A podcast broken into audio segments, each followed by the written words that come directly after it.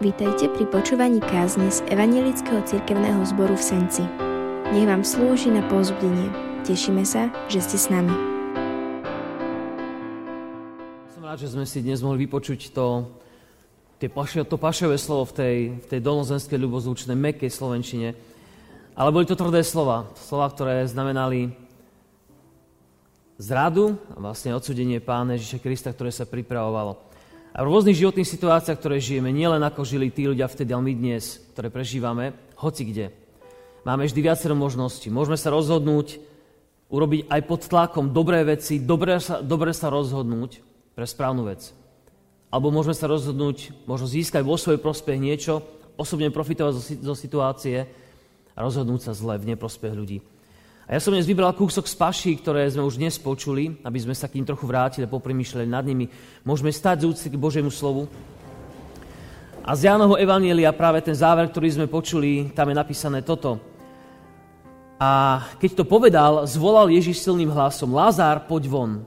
I vyšiel ten mŕtvý, zviazaný plátnom na nohách i na rukách a jeho tvár bola zakrytá šatkou. Riekol im Ježiš, rozviažte ho, nehodíde.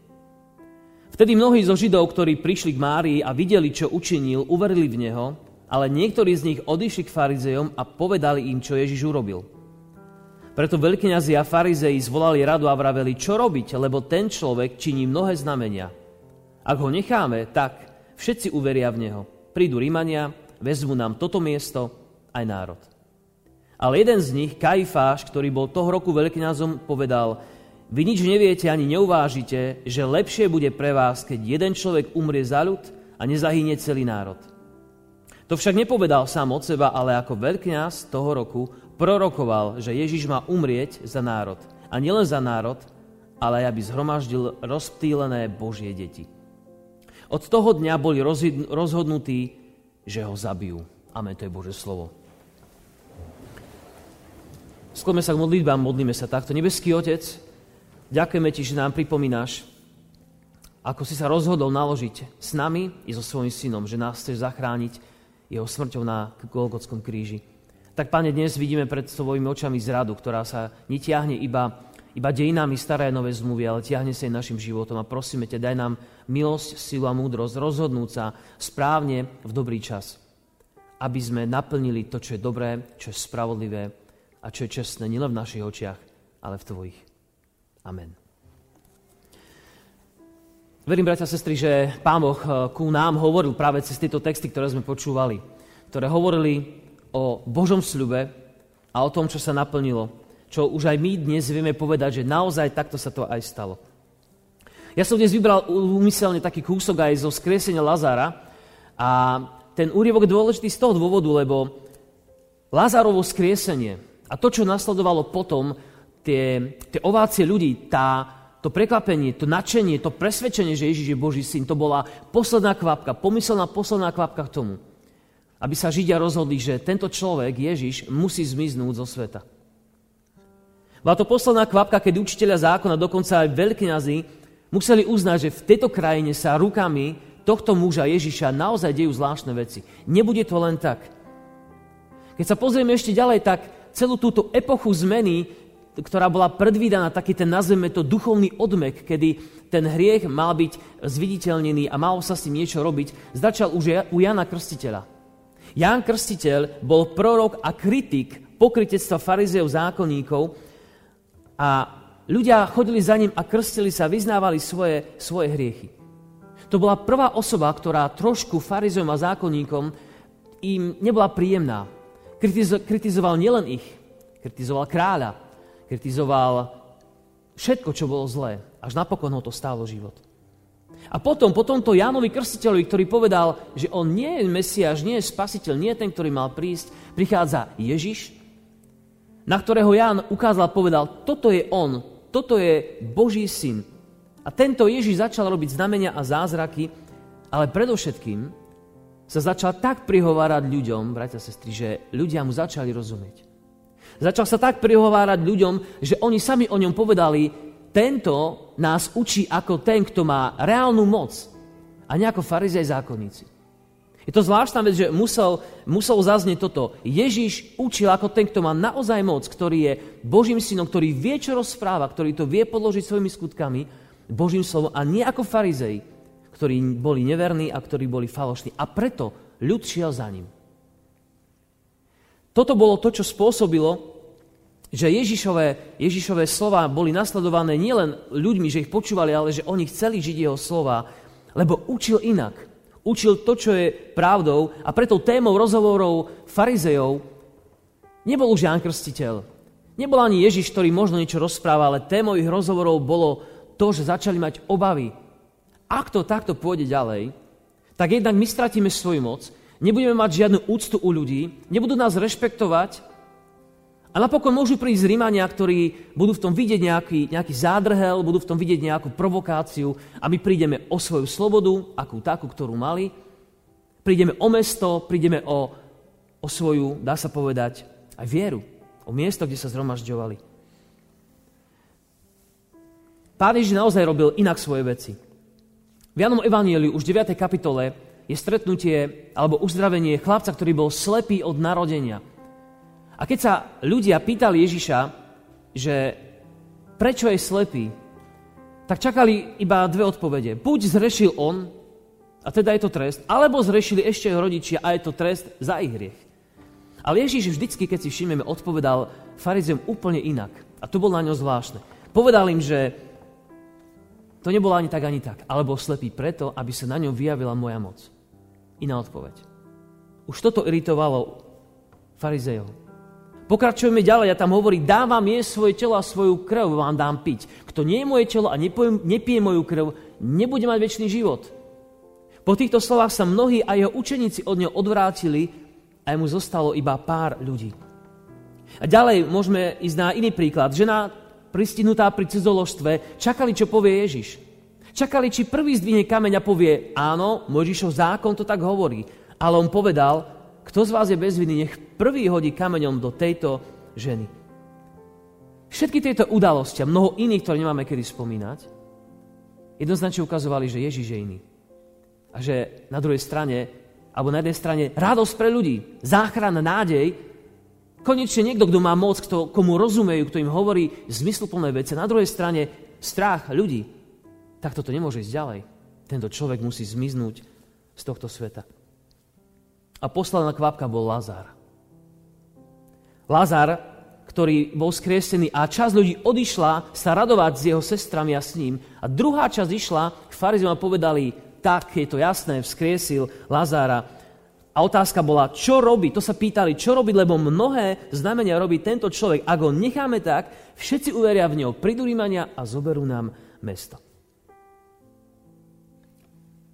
Bola to dobrá pripomienka. Ale viete, my ľudia sme takí, že za naše dobré motívy, dobré, niekedy skrieme aj to zlé. Oni povedali, zoberú na mesto, musíme ho zlikvidovať, lebo prídeme o viac ako len o jedného človeka. Ale za týmto motívom bolo, potrebujeme sa zbaviť človeka, ktorý uráža našu píchu. A my tak niekedy povieme slova, ktoré iba tak necháme mimochodom zaznieť, aby naša pravda vynikla, aby my sme vynikli. Aby sme sa po chrbte iných ľudí dostali hore. Aby sme iba tak utrúsili niečo, čo možno ani nie je také dôležité, ale ľuďom to zostane v hlave a si pomyslia, aha, bolo niečo, nejaká škvrná sa na niekom zjavila, niečo bolo o ňom povedané. A najradikálnejší veľkňaz, ktorý tam bol, ten Kajfáš, v tom roku veľkňaz, povedal, vy nič neviete a neuvážite, že lepšie bude, keď jeden za vás zomrie za celý národ, ako keby celý národ mal zomrieť myslel politicky. To bolo úžasné, správne a dobré. Ale predsa v tom bola taká dvojzmyselnosť, ako by jasne povedal, zbavme sa ho. Ja dneska, bratia a sestry, chcem, aby sme premýšľali nad tým, ako je to možné. Ako je možné, že človek, ktorý vidí veci, ľudia, ktorí vidia veci, a nielen tí farizeji a zákonníci, ľudia dneška, keď vidíme dobré veci, ktoré Boh robí pre nás, ako je možné, že sme ochotní tým veciam neveriť. Ba čo viac sme ochotní ich popierať, zosmiešňovať, zhadzovať. Ako je možné, že títo ľudia, ktorí videli také zázraky, ktorí museli, vo svojich hlavách muselo dopnúť, že tento človek je naozaj, ak ho aj neuznali za Božieho syna, tak ho museli uznať za človeka, ktorý má čo povedať v tej dobe aj tomu národu. A predsa si povedali medzi riadkami, zbavme sa ho. Nechceme ho tu mať. Áno, Pán Ježiš Kristus, a to je to evanílium, ktoré my poznáme, zomrel za národ, zomrel za mňa a za teba, zomrel za svojich uh, bratov a sestry zo židovskej viery. Ale zomrel tým iným spôsobom. Nie tým, že sa ho zbavili, aby sa mali dobre, ale obetoval sám seba. Bol to jeho rozhodnutie a my vieme, že je napísané, že áno, syn človeka musí umrieť, to vieme. Ale je napísané o Judášovi, beda tomu, kto zráza syna človeka. A tak nemôžeme nájsť žiadnu poľahčujúcu, okolnosť na tomto Kajfášovi, ktorý naozaj myslel politicky a ktorý sa rozhodol. Ale ja to, to ja, čo chcem dnes, eh, aby sme si všimli, je, bratia a sestry, že i v našom živote, i v živote týchto ľudí je vždy proces, ktorý nás dovedie od načenia od dobrých vecí, od myšlienok až ku rozhodnutiu ako Kajfáša ku vražde. Až k tomu, aby sme si povedali, tohto človeka sa potrebujem zbaviť. Nie sme vrahovia fyzicky samozrejme. Ale Pán Boh hovorí, ak niekoho nenávidíš, tak už srdci si ho zabil.